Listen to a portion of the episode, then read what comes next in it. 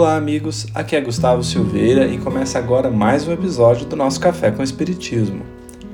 No episódio passado, iniciamos algumas reflexões relacionadas ao capítulo Instrução da obra Pensamento e Vida, psicografada pelo nosso Chico, de autoria de Emmanuel. Não entramos propriamente no texto, o que então faremos hoje. Vamos à leitura do capítulo. Já se disse que duas asas conduzirão o espírito humano à presença de Deus. Uma chama-se amor, a outra sabedoria. Pelo amor, que acima de tudo é serviço aos semelhantes, a criatura se ilumina e aformoseia por dentro, emitindo em favor dos outros o reflexo de suas próprias virtudes.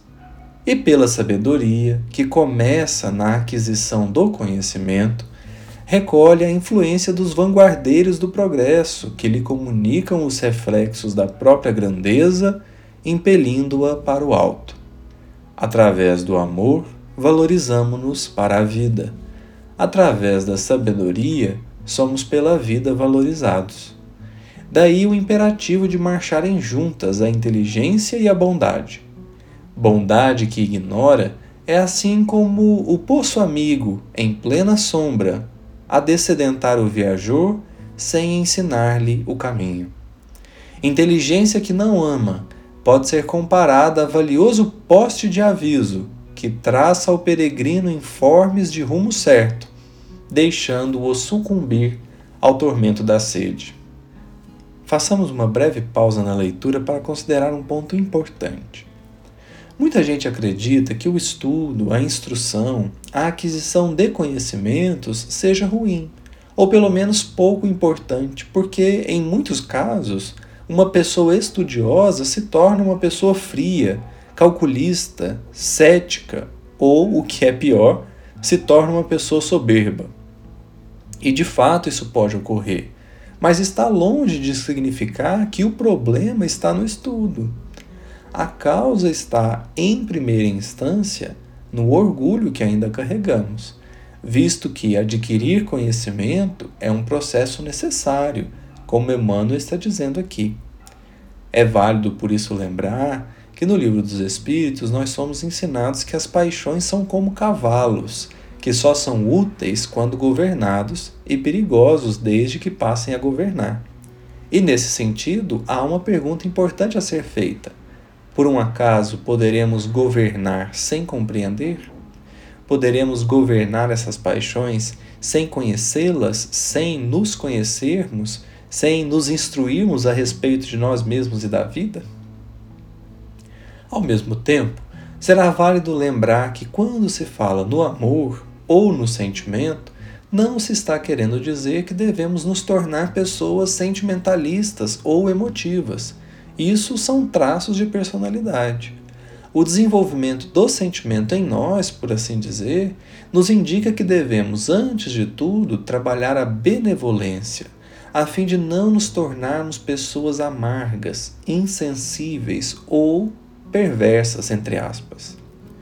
Portanto, ao falar do amor, Emmanuel não pode ter dito para nos tornarmos pessoas sentimentais, isso porque o sentimentalismo nunca representou evolução moral, tampouco o intelectualismo.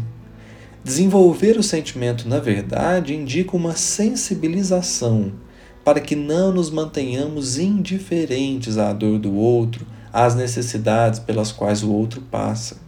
É permitir-se ser tocado no coração para agir em favor do bem comum. Por isso é bastante interessante que, passando de um parágrafo a outro, Emmanuel sugira sutilmente que bondade é sinônimo de amor, e bondade quer dizer benevolência. Creio mesmo que benevolência expressa bem essa ideia de uma sensibilização do espírito que se permite ser tocado pelas angústias de seu próximo com o verdadeiro intuito de ajudá-lo, conforme também as capacidades e disposições que tenha. De tal modo, uma pessoa pode ser profundamente estudiosa e, ao mesmo tempo, benevolente, com inclinações para ajudar.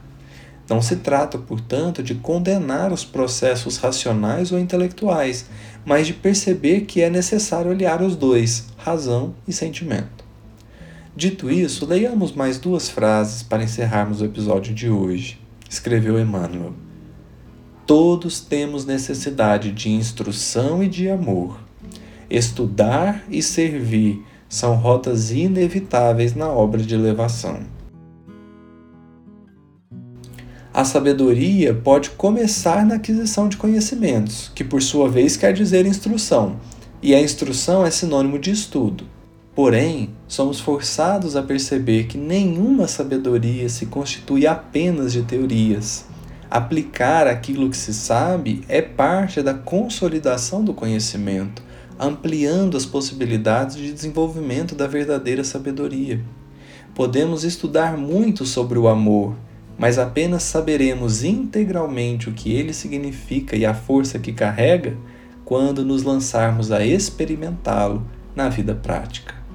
E como aqui estamos interessados na ação sublime da criatura, o amor é sinônimo de servir, que por sua vez traduz a vivência, da qual acabamos de falar. Todos temos necessidade de instrução e amor, porque Deus, que é nosso Pai, é ao mesmo tempo inteligência suprema e supremo amor. Não negligenciemos, pois, a natureza divina que há em nós e caminhemos adiante no estudo mas também no serviço ao próximo.